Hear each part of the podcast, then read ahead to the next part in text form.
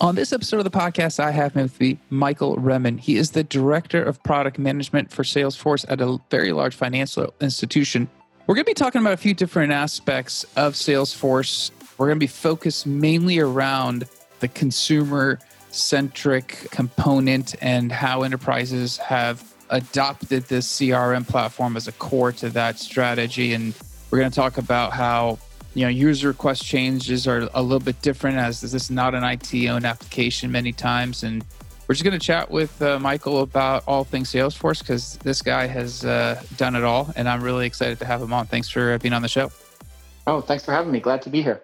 Absolutely. So, uh, just to kind of set the stage, I know uh, we're going to run through a few things. I know I didn't mention uh, where you work, so we're kind of uh, holding back on that so the audience is aware. But we do want to get to know a little bit about you know, who you are and kind of what you're focused on, and and then uh, we'll go from there. So, like I said, glad to be here. So, you know, I'll give the 20 or 30 second elevator pitch about me. I've been working about seven, eight years now within Salesforce, mostly focused on what we call the product management side of the house working with you know instances that are both large and small doing you know some very very complex large integrations and building you know large scale applications on the platform.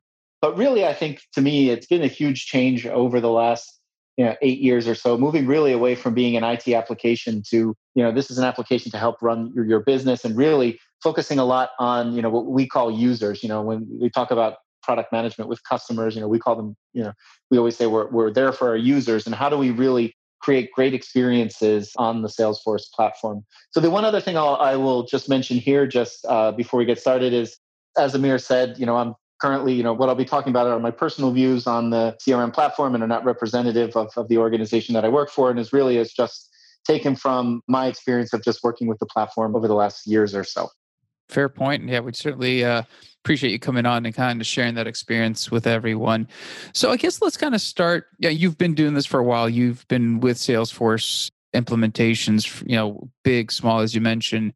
Kind of maybe go back one step and maybe talk about when Salesforce, maybe one of your first implementations, and you're putting it in and and the massive inertia it took to convince salespeople that this is the right way to to capture your information because obviously that's changed now. Every, you know, most salespeople use a CRM of some kind, Salesforce being one of the dominant ones in the enterprise space. But how was that conversation like, you know, in the beginning?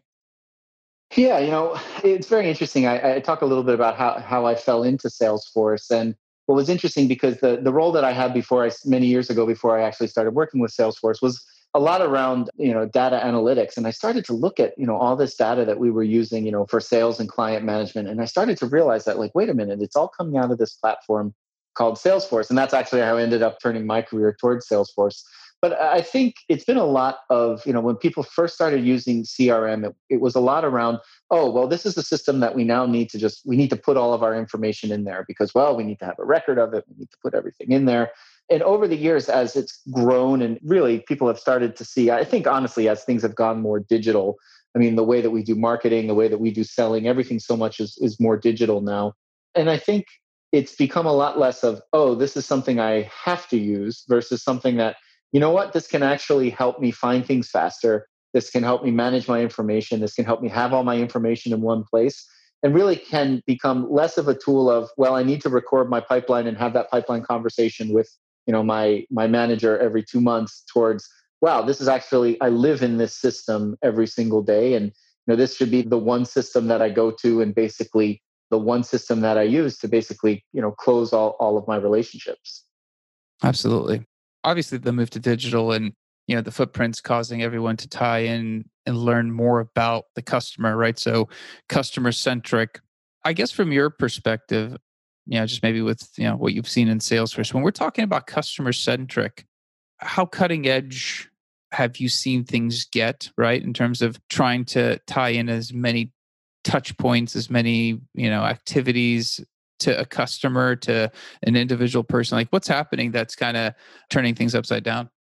Well, I, I think as as relationships are moving more towards the customer, it becomes not knowing everything that the customer is doing it becomes quite shocking. Like for example, you know, if you would call up, you know, your your bank or something and and you you have multiple relationships with them and they would only know that you would have one relationship and not know that you had the other relationship and you know in cases in the past sometimes we would see this because maybe you would have multiple instances of salesforce that maybe one wouldn't be talking to the other or maybe you would have salesforce plus three or four other backend systems where they all wouldn't talk to each other and then either that would mean that you know the rep would then have to go and try to weed through all this information very quickly when on the call, or they, they wouldn't really know. And I, think one of the biggest initiatives, and I mean, this is a, a, widely known Salesforce product that they've been using for years, that this whole this 360 view of the customer and really being able to understand all of the relationships that we have. And, and that's the thing that I hear more and more from the reps that use it is,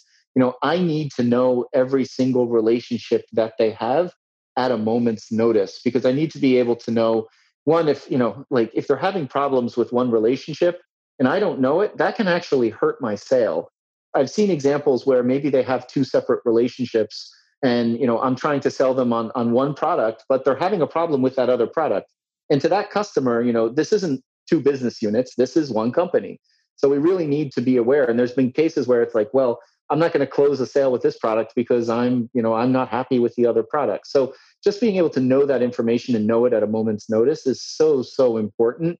And so that's that more than anything else is is when we talk about customer centricity i think it's really being able to understand what all of our are all the relationships with the customer and then you know being able to service them and give them you know the right product at the right time.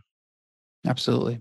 I mean the flip side to that obviously is you know the more data we capture we'd like more in-depth reporting as well right so i mean we're seeing all this information you know, human mind can retain so much and you can only see so many trends. So seven things. What do they say? The human mind can process more than seven things at once, right? Don't tell that to my wife because she's uh, she's like, you can't remember one thing. So seven would be she'd be really mad then. Um, but in that case, like, are they?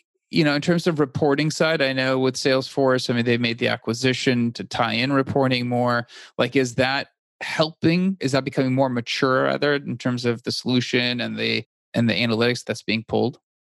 Yeah, it's it's definitely becoming more mature and I almost think it's a problem of almost too much because once you start to manage, you know, every aspect of the sale through Salesforce, obviously people are going to start to want all sorts of reporting information on it. And then what then becomes a challenge is when you have information from all sorts of different places, you know, but people want to access it through Salesforce. How do you access it through Salesforce? Do you bring the information into Salesforce? you know do you access it through an api you know one of the things that i always hear so much is you know is this information reportable and from what users tell me is if this information isn't reportable then it's not that useful to me because i need to be able to report on it and then there's there's simple reporting then there's you know all sorts of other products that can do you know intelligent reporting and you know salesforce acquired tableau so there's a lot of things in tableau and how do those two work together? So like reporting is is so key and and it's really trying to make sense of it all because just having more reporting isn't necessarily the answer either because then like yeah i can report and i can make these huge objects in salesforce and i can report on all this other stuff but you know what about getting the right information? You know i as i start to focus like i've been focusing a lot more in the last two or three years a lot on user experience and it seems to me that with more data one of the solutions always is is like well we need to build a dashboard. You know we need to build a dashboard that has you know 18 components on it and something like that.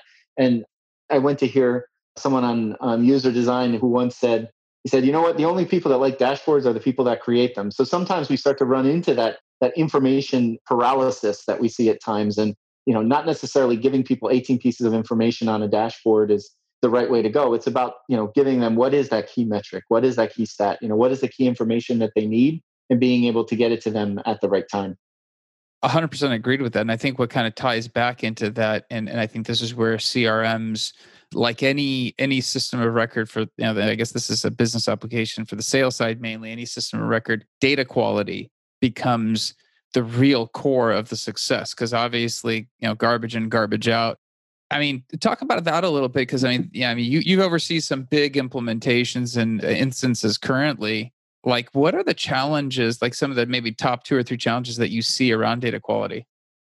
So uh, i'll start with a joke and you know I, I live in new york and there's a joke that you know I, I, say data quality is like real estate. Like no matter what conversation you're having in new york it always seems like it always somehow ends up talking about real estate.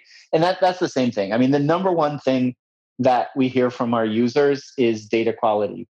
And not just data quality, but trusting the data quality. Because what ends up happening is once you start to have all sorts of different types of data, even if 95% of it is right, if you get that one instance, and especially if it's something very important, that they can't trust it, then they won't feel comfortable talking to their clients until they have to go back and validate that somewhere else. And then you're making them less efficient because you're not having it.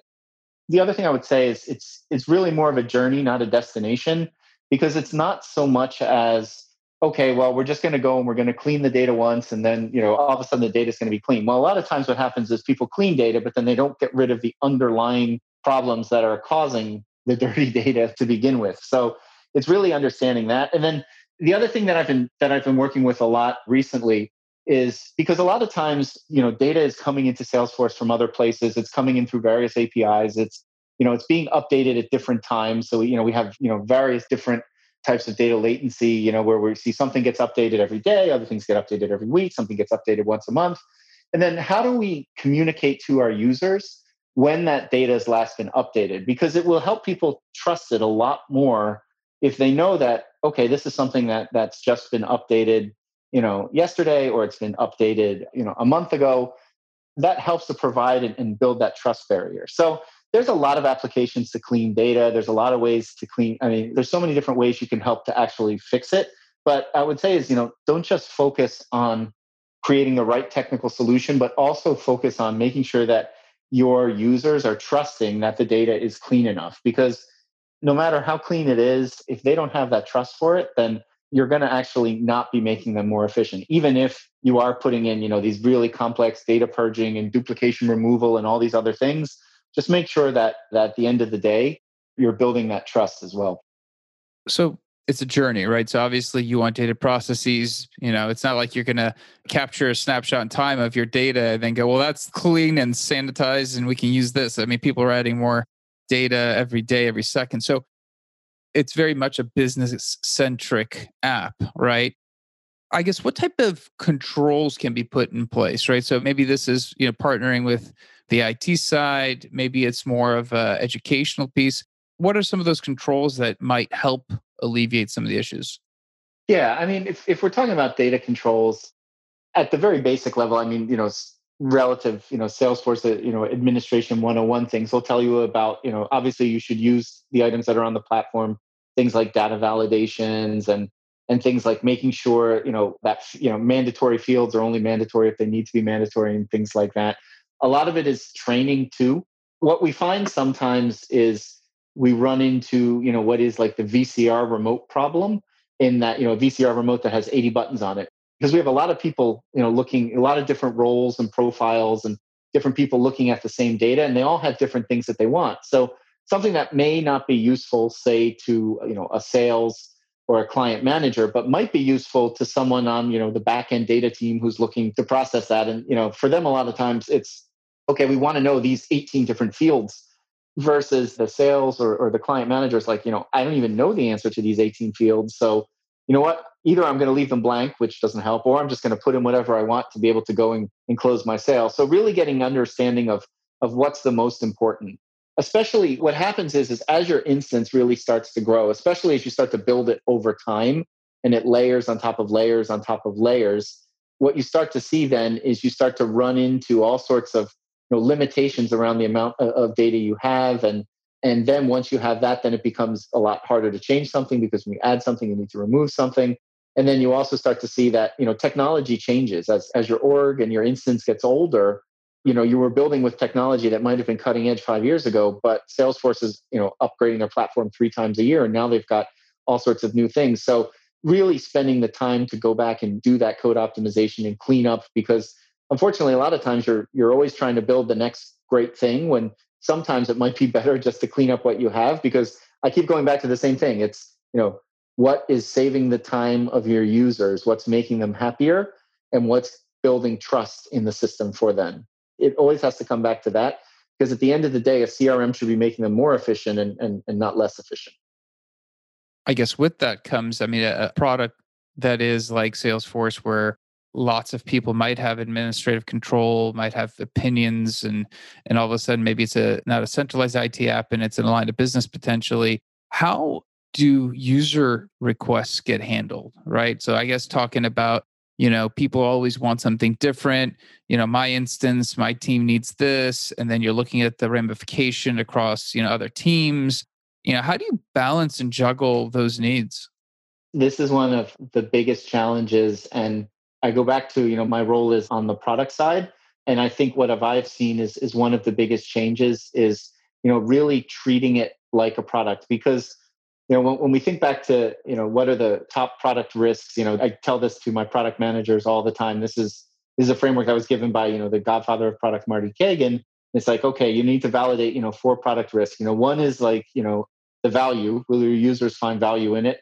The second is the usability. Can our users actually use it? The third is the feasibility. Can we actually build it? And then the fourth one is what they call business viability and is will our stakeholders want it. And i really tell people like you need to focus on the first one and the fourth one is what do our users want and then also what our stakeholders want. And believe it or not a lot of the times you know those aren't in sync because what we get to and a lot of it is we're always trying to please like a lot of times we have very demanding stakeholders that are saying you know i want to build this i want to build that i want to build the other thing.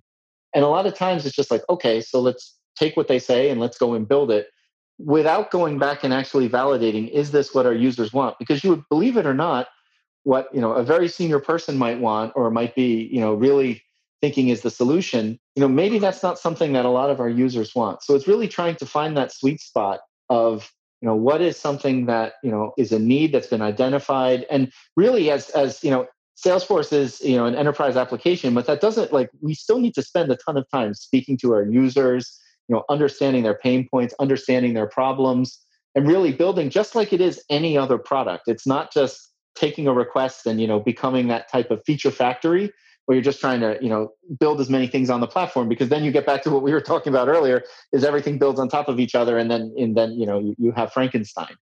So yeah like i think it's a lot around making sure that your you know your various product teams that are building on the platform that they're really focused on specific problems that they're working on and not just being focused on you know this is something that senior stakeholder x or y wants and we're just going to go build that and then move on to the next thing.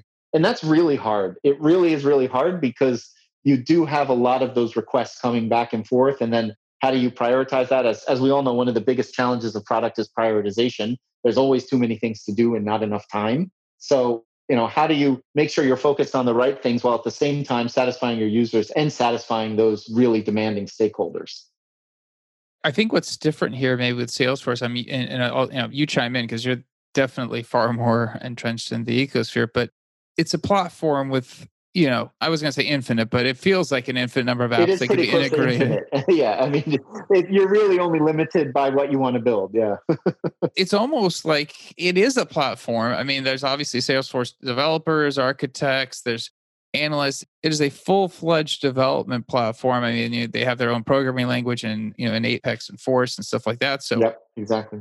It's kind of grown from the traditional old school. Hey, a CRM, we can customize you know components and fields or capturing data to there is a you know workflow there's process there's so much more that makes it a lot more complicated yeah I mean, it, it depends on a lot of different things. I mean, it's the size of your organization, the classic build versus buy, and then you know understanding what you really want, and then understanding you know is there a Salesforce product, is there an App Exchange product? Should we go? Should we build something ourselves?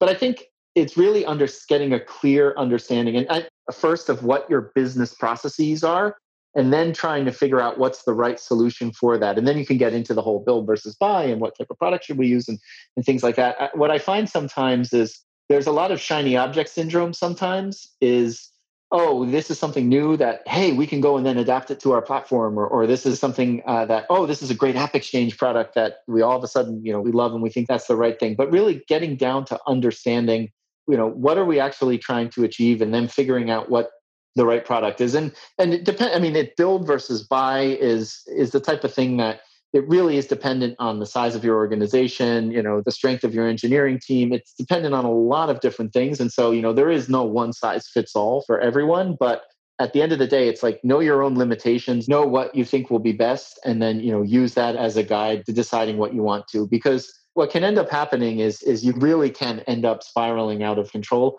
You can also end up on the other side is like no no we want to build things ourselves and you could build something and then if you don't maintain that then you end up with you know custom built stuff on the platform that isn't upgrading with the platform. So you're you're running into becomes very hard to maintain and the platform starts to then age. So there can be problems depending on on which way you go. And it really depends upon you know what you think is the best for your organization. Absolutely. And, and i mean you're responsible for product management. So when you're seeing all these different apps come out and all the requests come out how do you manage that roadmap of what you might be looking to implement and what pain you're trying to solve? Because you know every day there's a new app and i'm sure a consumer might you know a, user might get hit up with you know some vendor and all of a sudden they get interested thinking or it's going to solve a problem. Stakeholders or stakeholders we, yeah. we used to joke that the stakeholders all used to go to the annual salesforce conference dreamforce and they'd all come back and they'd all come back with they'd all get sold on these various apps and they come back to us and say no no you should implement this you should implement this and then we kind of have to keep their feet on the ground somewhat that's a whole different balancing act of uh, trying to tune out the noise because you know, if anyone has a mobile device you can go to the app store and download anything you want to test and it's kind of become very when we're talking about consumer customer centric we're all now used to that and all of a sudden you have this app exchange that's very tempting and people are used to oh i'm just going to download it and all of a sudden now there's like might be a barrier of well you know maybe not so fast the one thing I would say too is what we've often seen with a lot of these, you know, third-party apps and things like that.